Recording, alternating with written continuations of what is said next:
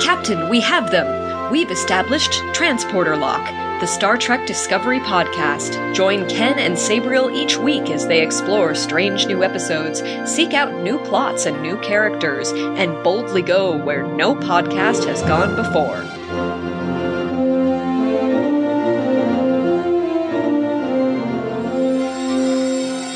Hello and welcome to Transporter Lock, episode number thirty-six for season two, episode ten of Star Trek Discovery, The Red Angel. I am your chief engineer, Ken Gagney. And I am Captain Sabriel Maston, and because time is very short on my side, time is very much against me, I have to go th- really quick, so I'm going to talk really fast for my parts. And no, I can't do that. Oh my God.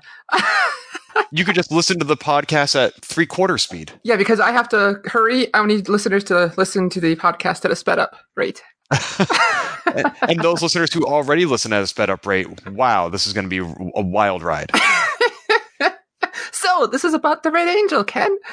Uh, yeah, yeah. Finally, we've been hearing about the Red Angel all season, and finally we get an episode named after her. Yeah, and we are like almost done.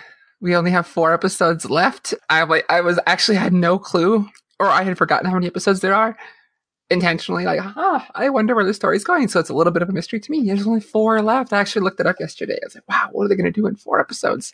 And aside from that, what happened in this episode, Ken? That's a good question. A lot happened in this episode. It's another one of those episodes where there are like A, B, C, and D plots. I'm going to try to provide the briefest of T L D Rs.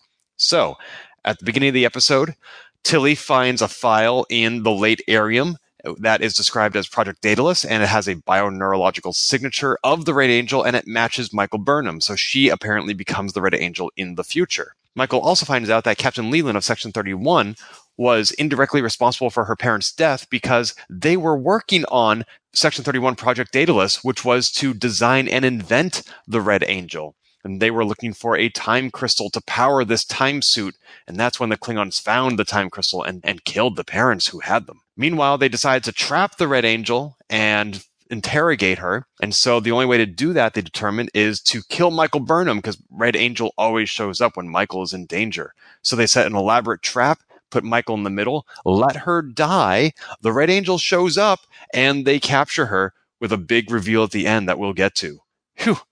Again, a lot more happened in this episode, but that is the long and the short of the arc of this episode. Does that sound about right? Yeah, that sounds good. I mean, I know there, I know Ash is in there somewhere, but I just ignored it. Ash is in there. Culber and Stamets is in there. Georgiou is in there. Uh, Control is in there. There's a lot to talk about this week. Yeah, so where to begin? Well, maybe not the most important part, but I want to start at the beginning of the episode, which was one of the few times we've seen a funeral for a Starfleet officer.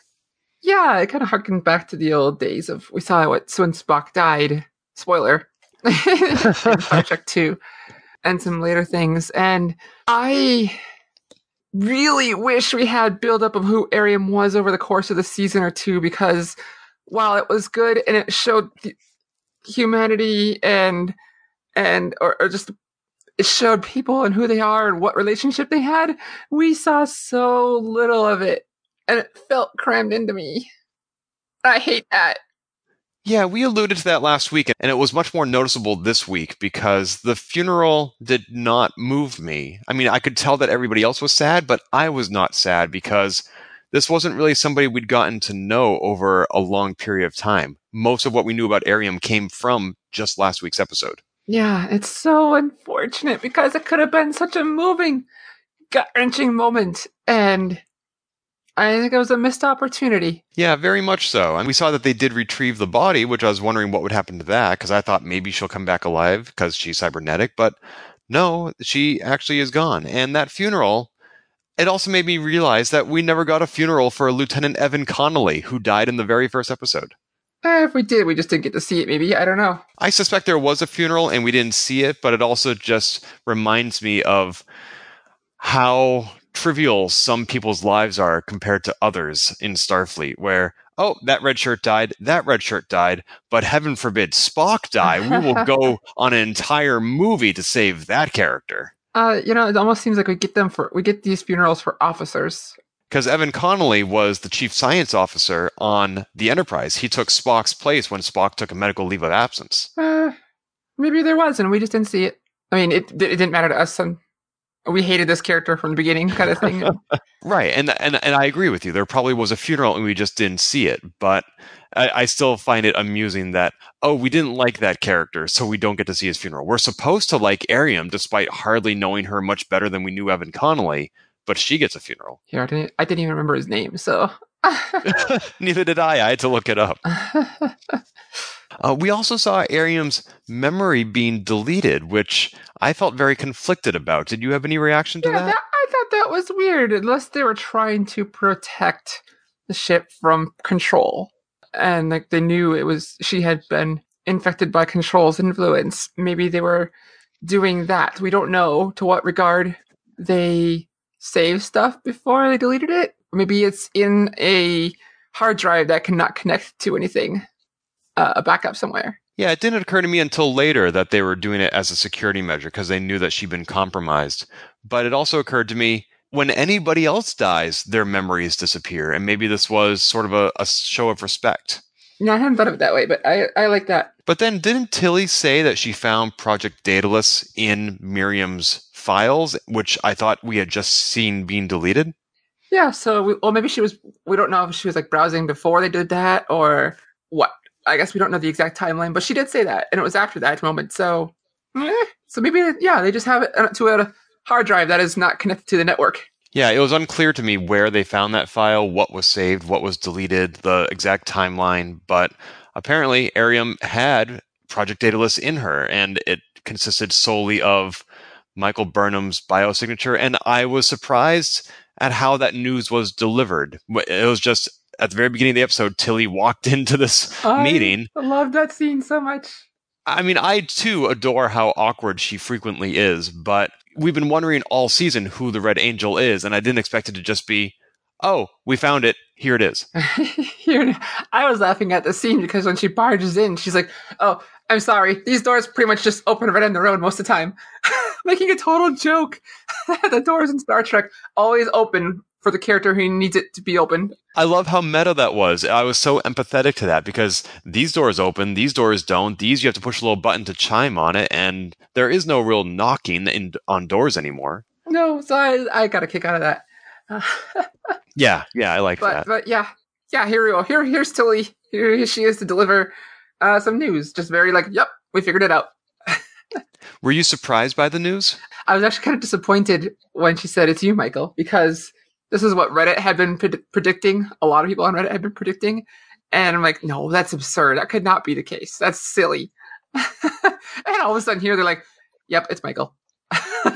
Oh, see, I was unaware of that Reddit rumor. So this sort of caught me by surprise. Yeah. Uh, I mean, I, I mean, it still was a...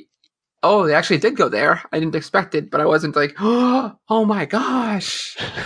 It also suggests that our theory about it being the A I from a thousand years in the future on Discovery, it may not be the case anymore. Yeah. Every, oh, that's what I wrote. My opening line in my notes was, all my hypotheses about the identity of the Red Angel were wrong. They also have not given us much to go on. Uh, so they intentionally left it very obtuse. Right. It really could have been anybody at this point, and now we're getting more details. Right. I loved the scene in sickbay where they were analyzing Burnham to make sure she was the Red Angel, and Spock was he just had no filter, no discretion. And you could see Cornwell and Pike just smirking. They just thought this was such a funny exchange between these two siblings. Yeah, oh, they thought it was hilarious. I did too. I'm just like I don't know. Burnham was like, why wouldn't I just come and tell you what to do? And Spock says, maybe because you have a flair for the dramatic. It's true. It's true. It's true. Well, if she didn't, it wouldn't make for as good a T V series. Jumping ahead to kind of Section thirty-one's connection here. I like to put... Actually, I'm, I'm going to jump around a little bit here, but I'm going to get there at the end here. In this episode, Georgiou shows, like, she's very protective of this Michael. Um, she is very empathetic towards her in a way that we don't know Mira Georgiou to be with anyone else. And earlier in this episode, she alludes to Michael that Leland knows something, uh, and that, but Georgiou knows too, but, um, but she's kind of directing Michael to go find out from Leland. And Michael goes, has a conversation with Leland, who's on Discovery for reasons, and, um, Uh, for plot reasons. And he reveals to her that he is the cause of her parents' death. They were Section thirty-one agents, or at least working for Section thirty-one in some regard. And he was the cause of their deaths. He was the one who ordered them to be where they were when the Klingons attacked, because the Klingons found they had a time crystal. And Michael just goes and punches him. I thought that was very fitting. Yeah, Georgiou had alluded to this previously, and I'm glad to find out that it wasn't something so malicious as Leland ordering her parents' deaths. It's more like they were on a mission for him that put them in the face of danger, which resulted in their death. So it was far less intentional, much more accidental. Yeah, yeah.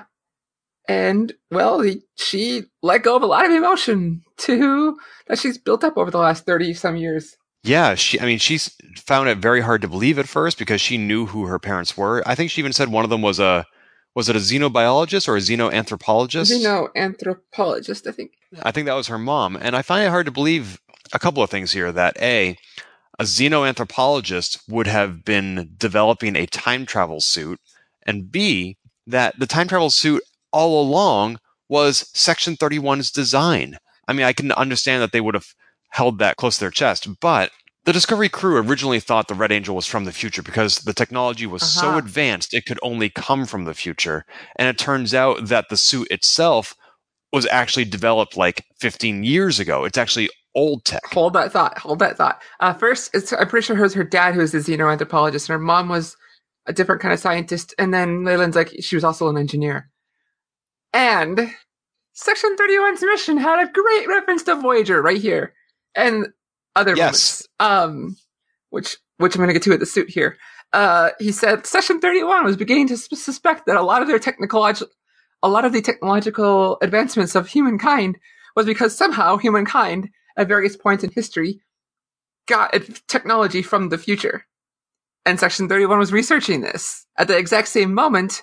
Uh, he alluded that he didn't believe that. Uh, he said he didn't believe that could possibly be true until the Red Angel suit. They got technology from the future that allowed them to build this. Because we've seen the Red Angel doing things that Section thirty-one did not invent, like an almost planet-wide E M P, for example, on the Kelpian homeworld, or later in this episode, which we'll be talking about, a healing ray, which can apparently just bring people back to life. Mm-hmm. Those were not part of the original design of the Red Angel suit, so I can imagine that this suit traveled to the future and got some upgrades, kind of like a DeLorean. I didn't get that the Red Angel suit itself was from the future, though. Uh, well, he didn't specifically say that. Just that's what I caught from the little conversation. When it's like, I didn't believe this was this hypothesis was even true until the Red Angel uh, Project Daedalus. And so, like, why would he say until then? But yeah, what was that Voyager reference you were talking about? Uh, in Voyager, the episode Future's End, uh, twenty-ninth century Federation travels through time like they travel through space now. And in that episode, uh, techno- a, sh- a time ship crashed onto Earth in the late or mid to late nineties. Was it Henry Sterling, Harwood Sterling, Henry Sterling uh, found it and built a bunch of stuff and basically caused the technological advancements of the nineties. He also built the hollow emitter, so that's cool. Yeah, the mobile hollow emitter that allowed the do- the doctor to leave sickbay, and all the other technology that we saw in the two-part episode Future's End, starring Sarah Silverman as, what was her name? Rain? Rain Robinson. That's right.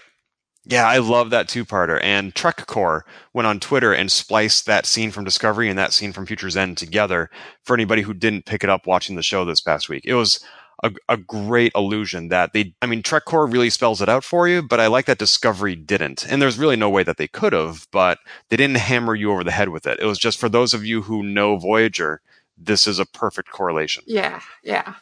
Back to Leland. I like this scene that it's Leland who had this information because it kind of humanized him and showed him as a person. Up until now, he's kind of been the slightly always off-camera evil person guy, or possibly evil person guy, uh, that can be kind of tropey in shows. So I'm glad they actually kind of gave him a story, uh, finally revealed some of his story. Yeah, we saw him earlier being somewhat apologetic to Pike, with whom he apparently has a long friendship, but I agree that this was a much more emotional component to this character, in which he actually demonstrated what seemed to be sincere regret. Yeah, and it's like, finally, all right, good. I can actually sympathize with this person now, which I think is now going to go away because of what might happen. we're we're definitely going to be talking more about Leland's fate later in this episode yeah. of Transporter Lock. Oh. So, so this, this scene also allows Michael to uh, get some rage up. So she goes to the gym. She's beating the crap of a punching bag, basically. And Spock comes in and uh, she's like, I don't want to see you right now. And he's like, he just keeps talking. He talks it out and he's like, I wish I could have been there when you punched him. It would have been satisfying. Because apparently yeah. he doesn't travel by now. Yeah, Burnham apparently has a penchant for attacking Starfleet officers. And you would think that she would have gotten that under control by now. And I am surprised that word not only about her assault on Leland, but also the news that Leland gave her about her parents had traveled to Spock so quickly. And I don't remember her, him actually saying, yeah, yeah, he did. Yeah, so, yeah. Is, did Leland like, oh, yeah, I, I made the mistake. I'm telling Burnham about the truth. Like, tell the ship. Uh. Or maybe there's just some sort of a, like a Twitter feed for Discovery, yeah. and Leland put it out. It's like, you'll never guess what happened to me. Told the truth about her parents and got... And then it has a picture of him with a bloody nose. Click to read the whole story. Just Section thirty-one things. Yeah, I liked the interplay between Burnham and Spock in this scene. He actually seemed to have some empathy for this news she had just found out. And it really also cemented what we learned last week, which was that not only she carries the burden of every bad thing, but also she accepts responsibility for it. And here's why. Because she couldn't save her parents. I mean, Spock yelled that at her last week, mm-hmm. but this week re- we really saw when she started tearing up, and she didn't even choke out all the words. She just said, like, all this time I thought, and, you know, she was referring to that it was my fault. And now she has to undo basically like twenty years of guilt. Mm-hmm. Mm-hmm. It's rough, yo. Yeah. I half expected her to start attacking Spock and for them to spar because she was so angry. So I didn't see that coming, but that's me. Maybe maybe the sibling thing again. Well, they certainly haven't had a tender relationship to date. Yeah. You know, and last week he was throwing chess pieces and tantrums, and he's certainly much more emotional, so it seems to make sense that he might rise to the occasion. If she's being angry, he might be angry too. At least, well, you know what? That's how it works in my family. When one person gets angry, everybody else gets angry. So maybe that's why I was expecting it. It's possible. It's possible. I don't think that they meant this to be as suspicious a line as I'm taking it. I think this is more of my own paranoia. But near the end of that scene, Spock says, if it will make you feel better, I accept your apology. And I wonder, is that the only reason he's accepting her apology is just to make her feel better? Or does he actually accept it? You know, that if that if then statement, the programmer in me makes me wonder. I can see what you're going for, but I th- I think it was him trying to be genuine.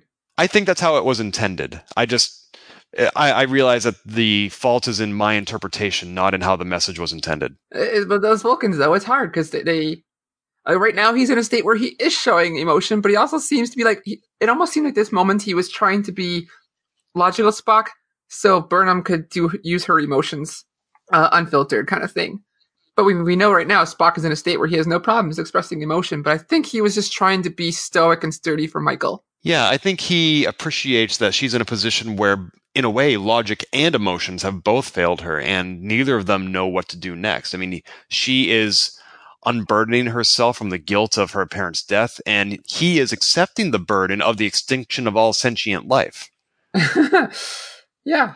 Um, I mean, someone else has a problem of th- except of thinking these problems are all for them to fix. And in this case, Spock might be right, but we still don't entirely know what Airiam meant when she said, Control wanted me to kill you. It's all about you, Burnham. Yeah, everything is because of you. Well, we do kind of we started did we did kind of start figuring that out though at the end here. Yeah, I this is also the scene where Spock posits his theory that the Red Angel shows up to save Burnham, which I was a little confused by because when they went to the asteroid where the Hiawatha had crashed, Burnham was certainly in danger then, but Pike showed up and saved her, and the Red Angel didn't have to do anything. I thought there was a line where Michael said something along the Red Angel appeared to help her know it'd be okay or something like that for that particular part. Or the Red Angel showed up, and then maybe, and then all of a sudden, oh, there's Pike. I don't need to do my thing. Or maybe Michael was hallucinating. But if the Rain Angel is a time traveler, wouldn't she have known that Pike was going to show up? Yeah, there's a lot of weird things with time. Certainly the Red Angel shows up when Burnham isn't in danger, like on the Kelpian homeworld or on New Eden. I found very little logic in Spock's theory. And also, this whole theory about how to trap the Red Angel, at this point they think the Red Angel is future Burnham, and they are telling present Burnham the plans to, to entrap the future Burnham, which means that future Burnham knows everything present Burnham does. That's what I kept thinking about this episode, too. I'm like, why are you telling her the plan? But also, time travel is very screwy. uh, depends on what, which way you want to go with how time travel works. And it's, uh, yeah, time uh, is rough. Time is tough. uh, what was it Janeway said? She's like, I promised myself I would never get into one of these time paradoxes. Oh, they always give me a headache. And Chief O'Brien didn't like temporal mechanics any more than Janeway did. No, I mean, he's the poor man who kept living like an entire life uh, in one in one minute or something like that. Did, did that happen? Yeah, when he had to go to jail. They they give memories for a that, year. That wasn't time travel, though. That yeah, was more like it's the time, inner light. It's time effery with your brain. Anyway, yeah, it, it kept feeling weird to me. I kept screaming, and I'm like, don't tell her, but it's also unethical to just say, hey, we're going to kill you. Right. And even Pike said, this goes against everything in my Starfleet training, but Burnham says the needs of the many outweigh the needs of the few. She didn't say that verbatim. Yeah, I kept but thinking that too. I'm sure that her Vulcan upbringing certainly played a role in that decision. I guess technically she said it. If me or the lives of fifteen quadrillion people, uh, whatever. She paraphrased. Yeah. So they devise this elaborate trap in which she is going to have to perish, and she has a lot of feels before she subjects herself to this. Yeah. Uh, Ash Tyler comes in here a few times in and out of the episode, and she basically is like, you work for Section thirty-one, you're showing your colors. And then after she finds out about the news from her dad, about her parents, I mean, she comes and yells at him, like, you're Section thirty-one, you were telling us who you are. This is your moral compass. And he's like, no, it's all gray. I'm Ash Tyler, and I have the most boring scenes. Um, oh, and then she's like, then when she's and she has to die, she's like, I don't want my yelling at you to be our last conversation. Let's kiss, even though you're the most boring person on this ship. And, and, oh, I, I was so disappointed in her lack of self-control. I can appreciate that she wanted to have somebody to tether her as she goes into this dangerous situation, but did it have to be Ash Tyler? Oh, I, I, I'm not kidding. Like, every time he comes on the screen, I'm pulling up my phone. Like, I, I'm not being hyper. On Twitter when I say that. Like, I have no attachment to this character. If he just disappeared without any kind of plot, I would be okay with this. At least season two, Ash Tyler. On the bright side, he was far less whiny in this episode. Yeah. Yeah, which, that's cool. Like, I missed that they kissed until I watched the second episode. Or the second, watched it a second time, because I was just like, I can't stand this. I can see how dedicated you are to a complete report for this podcast. That's why I went back to the second episode and, like, I have to watch this. I have to watch what happened. Yeah, they made out. They oh. locked lips. It was oh. awful. And, yeah. Oh, I can't even kissing someone with a beard. Ugh. Okay. Hey. I can't imagine. Okay, now you've crossed a line, Captain. It's so pointy. Sometimes they're soft. I don't. Ash Tyler doesn't seem like that. Well, don't knock it till you've tried it. Anyway, I could empathize with Burnham a little bit because oh. I, I once uh, needed some surgery and I went to the hospital. It was like five a.m. on a December morning, so it was pitch black out. I had nobody to go to the hospital with, so I got dropped off alone. I it was freezing out, it was dark, it was cold, I was alone, I hadn't been allowed to have breakfast, so I was hungry, and I was terrified. And not and just having somebody there with me in like in the waiting room as I'm waiting to go in would have helped a lot. And I think that's what she was looking for. Was she you could see how scared she was. She did not want to go through with this, but at least she had somebody to hold her before she did. Yeah, I can empathize with that. I wish it wasn't Ash, but I can empathize with that. On both those points, we're in complete agreement. I still wonder, though, how much her life was ever really in danger, because Culber was there, and they had a contingency plan where if she did die or come close to it, they were going to pull her out. So I, I wonder, especially with the Red Angel being a time traveler, wouldn't the Red Angel know, oh, she'll be fine, she has a backup plan? Yeah, I, I guess maybe Red Angel didn't know about the others' plan. I don't. I had no worry about Michael's death in this, just like Saru. I know it affected some people. I mean, I mean, you know, way that we might lose Michael. But to me, it's like, no, it's Star Trek. Uh, well, is that because she's the main character and you know they're not going to kill her off mid-season? It could be part of that. It's just like Saru. It's like, I, I didn't I didn't believe that we're going to lose this person. How about that? Well, what if our Burnham died and got replaced by future Burnham? I mean, we've already seen that in Voyager. It's replaced with a different Harry Kim. Sure. Or even on Deep Space Nine, Chief O'Brien. Yeah, yeah. He died and got replaced. Just if you ever need a new you, just go to a different universe. Take theirs. Makes sense.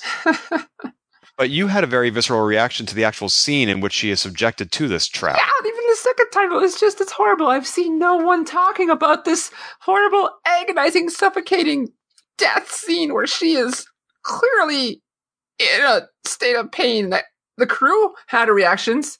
I had a reaction. But no one on the internet seems to have cared about this scene. And I was like, this is horrible. This is tough to watch. I wish there was some kind of warning, even though... even though it didn't it didn't have any kind of triggering thing to me, but it was still very difficult to watch for me. What occurred to me watching this scene was, I don't think I've ever seen anything like this in all of Star Trek. No. Uh, the closest thing I, you kind of get is when someone gets vaporized by a disruptor. They go, oh, and they're dead in like half a second. Right. The Varen T disruptor especially. Yeah. So we have not seen a death like this in Star Trek. Yeah. And we've seen torture. Like in Chain of Command when Picard was taken by the Cardassians, but even that was not approaching this. But there are four lights. There are. There are. and But even Burnham, in the throes of agony, was able to commit to the course of action. She, t- through her, the video camera, said, no, don't save me. I need to go through with this. Yeah. And Spock was, thankfully, he was there. Yeah, I have to wonder what he was feeling, because on one hand, his sister, on the other hand, not by blood, uh, and on the third hand, wants to save all of humanity that the Red Angel chose me to do. You know, I, I wonder if he loves Burnham more or less than the people who are trying to save her. I think it's more... he was looking at it logically. He knew what had to be done. He's like, no, the lives of trillions, quadrillions, whatever, are at stake. Right, but given given how much more emotional he's been lately, I have to wonder if it was a struggle for the logic to win out. It's possible. No, or or he's like, hey, we all agree, she has to die. What are you doing? We know she has to die.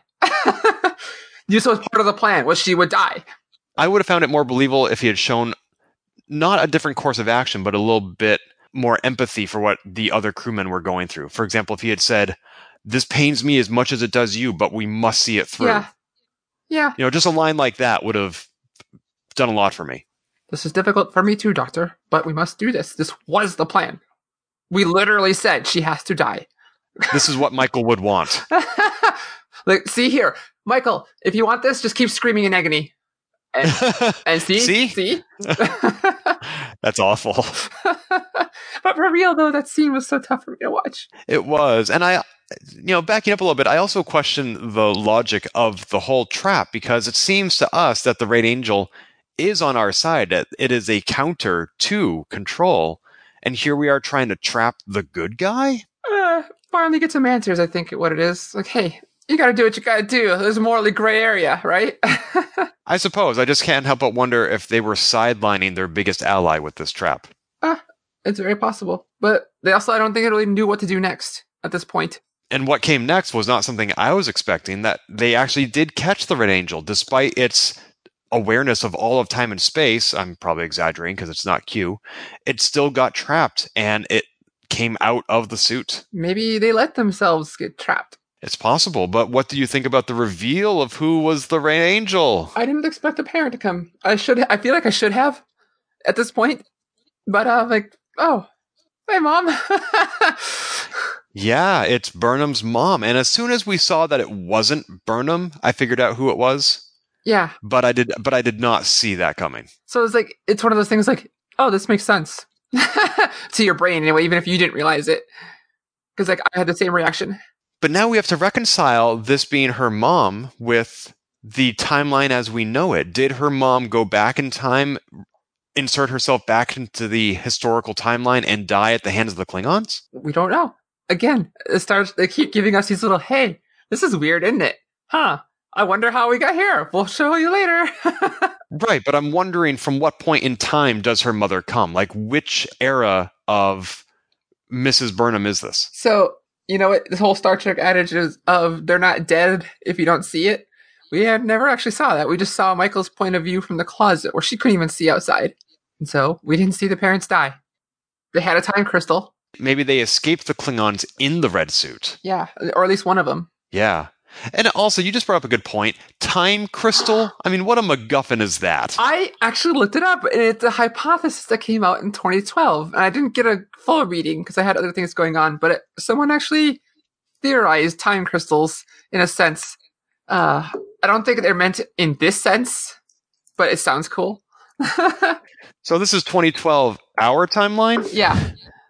Not the Star Trek timeline. Yeah, I think it's more of a theoretical shape of something and not an actual physical object. But time crystal does sound very original series. Oh, you know what? Now I'm looking it up, and apparently a time crystal is what Harry Mudd used in Magic to oh, Make the Sanest oh, Man Go Mad. Yeah, I thought you knew that. Oh, yeah. I rem- remembered that. No, I forgot that. Oh, uh, yep, yep. So it's not new to Discovery. Huh. Okay. It is new to Star Trek as of Discovery. Right. Yeah, you're right. Even this Memory Alpha page links to a Wikipedia page uh, regarding condensed matter physics and time crystals, which, just as you said, uh, described in twenty twelve by Nobel laureate Frank Wilczek. Huh. I haven't read the whole article, but as you said, it's probably not in regards to traveling through time. Probably not. I just also thought a connection here. Leland had mentioned that after the Klingons came for the time crystal, basically all, all of it was lost, and they assumed the Klingons just dropped the research as well. So maybe her mom did escape. He thought they took it and tried researching it and gave up on it, but maybe they had nothing to take, and that's why they gave up on it. Or maybe the Klingons kidnapped her and her research and made her work for them until she could escape, kind of like Iron Man. And eh, we've already seen that in uh, Enterprise, when Phlox gave them the uh, look at, or made them get rid of the augment virus. That's true, but I wouldn't put it past Discovery to do it again. Eh, yeah. So this does explain why the Red Angel always shows up to save Burnham. We thought it was because future Burnham's existence depended on the continued existence of past Burnham, but no, it's just a mom looking out for her kid. Yeah. Yeah, which, as we were talking earlier, as I mentioned, I'm wondering now that we're going to have conflict between Georgiou and her mom. Oh, you know what? That's a good point. I meant to mention that because we've seen, because Burnham's been seeing Georgiou as sort of a mother figure. Mm-hmm. And now she has two mom figures. I mean, and not that there's anything wrong with that. No, you're you're right, but Georgiou may not see it that way. One is from a different universe. One is from a different era. I mean, these are both very displaced mother figures. Mm-hmm. I can't wait to see how that develops and see what happens here, because I feel like there's going to be there's going to be some tension there in some regard. This also makes me wonder, though, at any point in Michael's life, has she ever really been in danger? I guess we don't know. Uh, yeah, I mean, the Red Angel didn't really show up until... Yeah, apparently Michael was never in as much mortal danger up until now as we thought. Right. Or even if she was, we know that the Red Angel would have swooped in and saved her. So uh, hypothetically, I'm... anyway.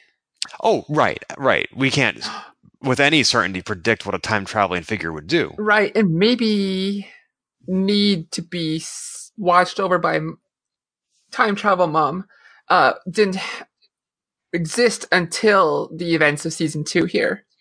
So time travel mom didn't really watched Michael's life before in that regard until now because of some events in season two. Right.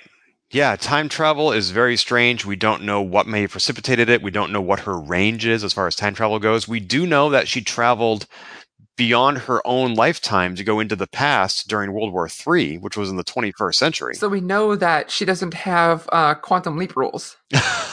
That's true. Uh, you know, she's not... Le- or maybe... As long as it's into your grandfather or great-grandfather, yeah. Like the Civil War or whatever. But yeah, she has gone back and changed the past, not just her present, not just her daughter's lifetime, but like hundreds of years in the past. Yeah, and we still don't know exactly why the World War Three people. So maybe we'll get some answers there too. Like, what specifically about that is a connection to Michael? Yeah, we don't know that. We don't know why she wanted the Kelpians to be evolved. We don't know why they want to save the Hiawatha. There is, we still need answers from the Red Angel, and that's not been addressed just because we know who the Red Angel is. There's still a lot of questions. Yeah, because like I mean, the Red Angel can make these situations where Discovery needs to be there, so, so she can give try to hint without specifically talking. But hey, I guess we'll hopefully we'll get some more answers in the next four episodes because, like I said, Discovery's very good about, huh? Yeah. That's strange. Huh. Weird, right? Yeah, and we saw some other repercussions of her incursion in this episode. The, the wormhole that she traveled through had to be closed, which I think I just missed this during the episode. I didn't realize that the Section thirty-one ship, that was going to be their job. Mm-hmm. But they closed the wormhole, but another player appeared during that scene. Oh my God. I was like, wait a minute, what? Section thirty-one ship is like, Leland's like, we need more power. And Ash is like, I've given her all she's got. and and uh, Leland's like, okay, I got this. I'm going to go to my uh, sixties uh, goggles in the other room here to get more power. I don't know what the point of that thing was. Oh, he was subverting, uh, overriding security buffers. I don't know what this had to do with that. But anyway, he puts his eyes in these little goggles. And he, and, um, he gives the computer an order. And all of a sudden, the computer starts mimicking his voice and, like, practicing his voice. He's like, what? That's weird. Boing! Gets stabbed in the eye like uh, Three Stooges with two little needles. And he falls back on the ground. His eyes had been stabbed by these little points. At least his left eye, predominantly. And all of a sudden, his left eye, the camera gets close or watches him. The left eye repairs itself and turns cybernetic. What? I didn't see that. Yes, it did.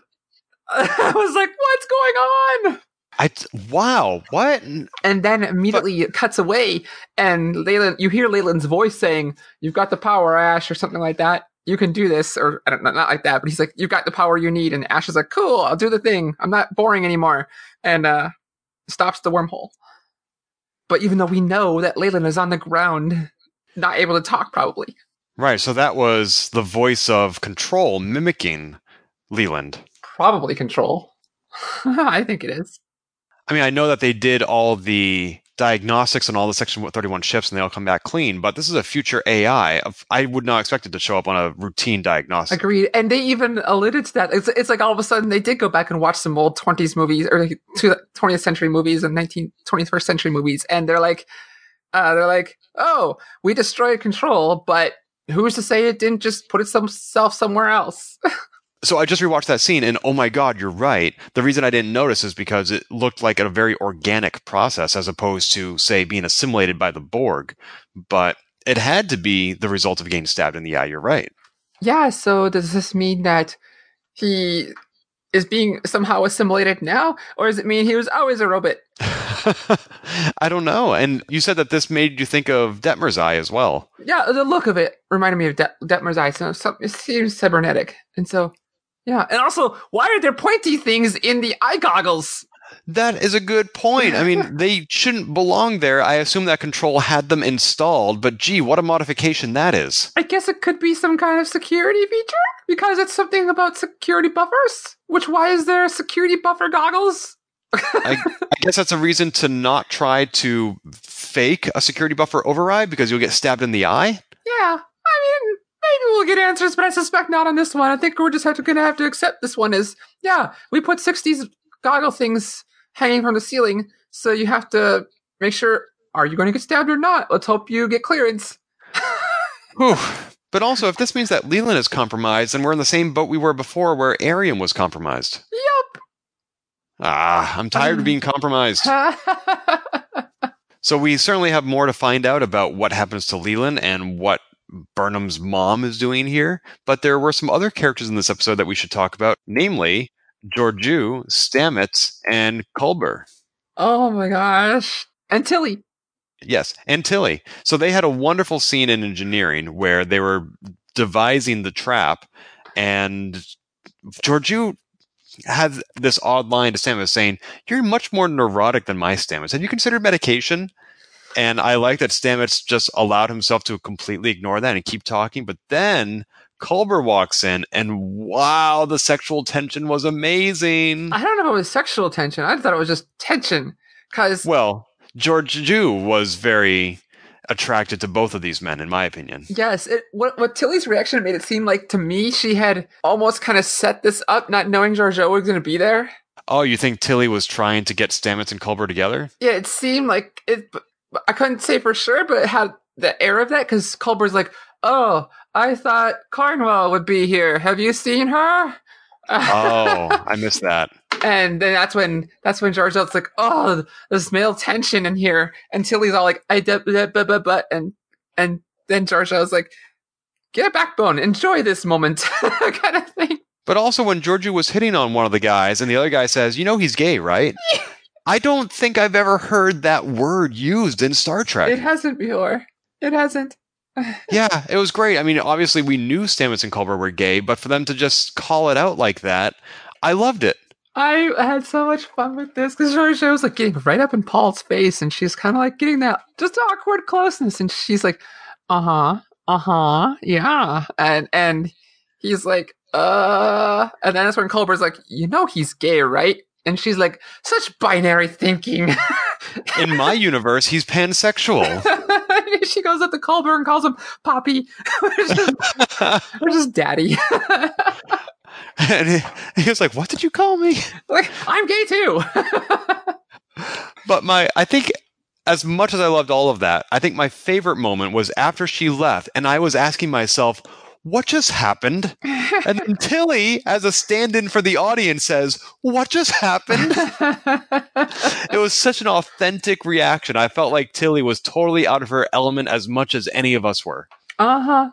That was amazing. I love this scene. I love when Georgiou just messes with people.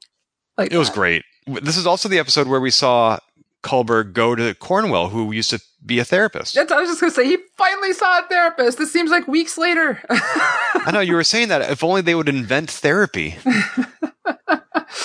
And I um, reminded us that Cornwell used to be one, and now he remembered that too. A doctor went to see a doctor. Now, if only Michael would remember this too. Yeah, it was a rather short therapy session, and it seemed more filled with platitudes than any actual analysis. Yeah, I mean, uh, she also got interrupted. It might have been a longer conversation had not, sure. not happened. I will say that Culber seems better when he has a job, when he's given something to do. I mean, I know that feeling. Sure. Days I'm down, like if I if I have a task and I need to get it done, uh, I should ignore my problems for a little while. Oh yeah, absolutely. I agree with that. And at the end, Culber tried to show some empathy to Stamets and said, I, I'm sorry about Airiam. And I was a little surprised by Stamets' brusqueness. I can understand him saying, now is not the time, because, you know, we're about to kill Burnham. But then he also said, it may never be the time.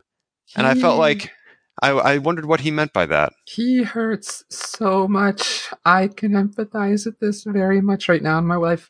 Uh, yeah, I can I can see it. He said he hurts so much.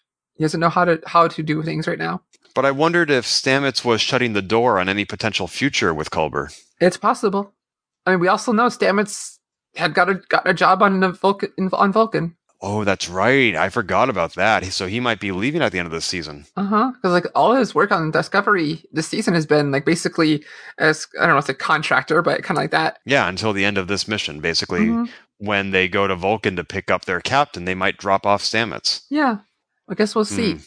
Also, this scene where this happened, right after Paul says that, we have Georgiou in the background, and right when he says that, all of a sudden the music has this ominous turn, and the camera slightly zooms in on Georgiou. And she's kind of looking at Paul, but you're not quite sure if it's Stamets or Culber she's looking at here. And it wasn't in a, an erotic way. It was a, I could use this, or this is interesting. Huh. If I... I don't have a strong memory of that scene, but I thought maybe she was a little sad because she likes to see all the people having sex all the time. And she could see that these two were not. Yeah, uh, it seems like this... I, I don't know. There's something there. I'm sure we have not seen the last of this threesome. Anything else to say about this episode? Because I've covered all my notes. I have one more. Let's hear it. We got to see Saru, or we got to hear Saru singing. This is actually Doug Jones singing. Oh, you know, at the very top of this episode of Transporter Lock, I meant to bring that up because I loved it. Yeah, that was pretty cool. I mean, we got to see him singing in karaoke carpool or whatever it's called. And I wasn't quite sure if this was him again, because we actually heard the music before we saw him singing. I was wondering who it was coming from. I assume this was the Kelpian native language. Yeah. Yeah, uh, he mentioned that. I think it was in a tweet or interview. I can't remember now specifically. He mentioned that uh, it was interesting to sing in the Kelpian language. Because I could totally imagine this being a real Earth language. It sounded authentic. Mm-hmm. Yeah, I really liked that. And, you know, it was silly. When I heard that song, part of me wondered, is this going to be on the Star Trek Discovery Season two soundtrack C D? It's possible. It probably won't, but I would like it if it was, because I thought that was a really nice touch. Yeah. Well, what a nice bookend. We started and ended with a funeral. Oh. So, as you said, we have four more episodes. We've gone through ten, so we're five-sevenths done this season. And we will be watching the next episode of Star Trek Discovery together in person at PAX East. Yes! I'll be, don't, I'll be going to Boston in just a few days. You said that you don't have much scheduled for this particular annual PAX, but I hope that's on your schedule. Thursday night, we're watching Discovery. All right. Fantastic. Until then, hit it.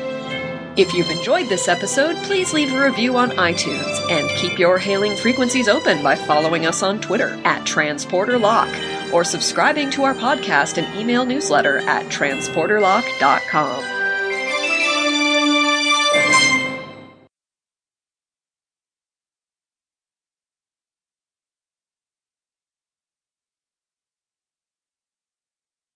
That was great. Yes. Yeah. Thank you so much for catching that healing eye thing. That was really observant, and I totally missed that. Uh, yeah. Uh, that was like, yeah, that was uh pretty cool. I guess I don't know how reaction yet. It's just I can't wait to see what that is because I really don't.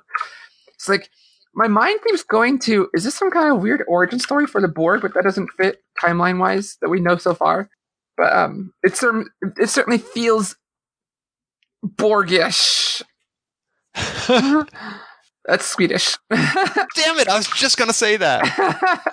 Oh, you beat me to it.